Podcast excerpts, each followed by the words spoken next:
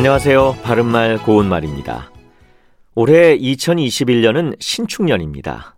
60갑자로 헤아리면 38번째 해인데요. 갑을 병정으로 이루어진 천간은 흰색을 뜻하는 신이고 자축 인묘 등으로 이루어진 지지는 소를 뜻하는 축이므로 흰소의 해가 되는 것입니다. 소의 해는 평화의 해라고 하는데 그 중에서도 흰소는 신성한 기운을 가졌다고 알려져 있지요.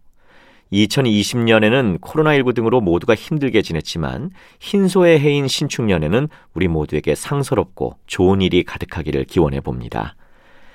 소의 해를 맞아서 소와 관련된 속담을 몇 가지 소개해 드립니다.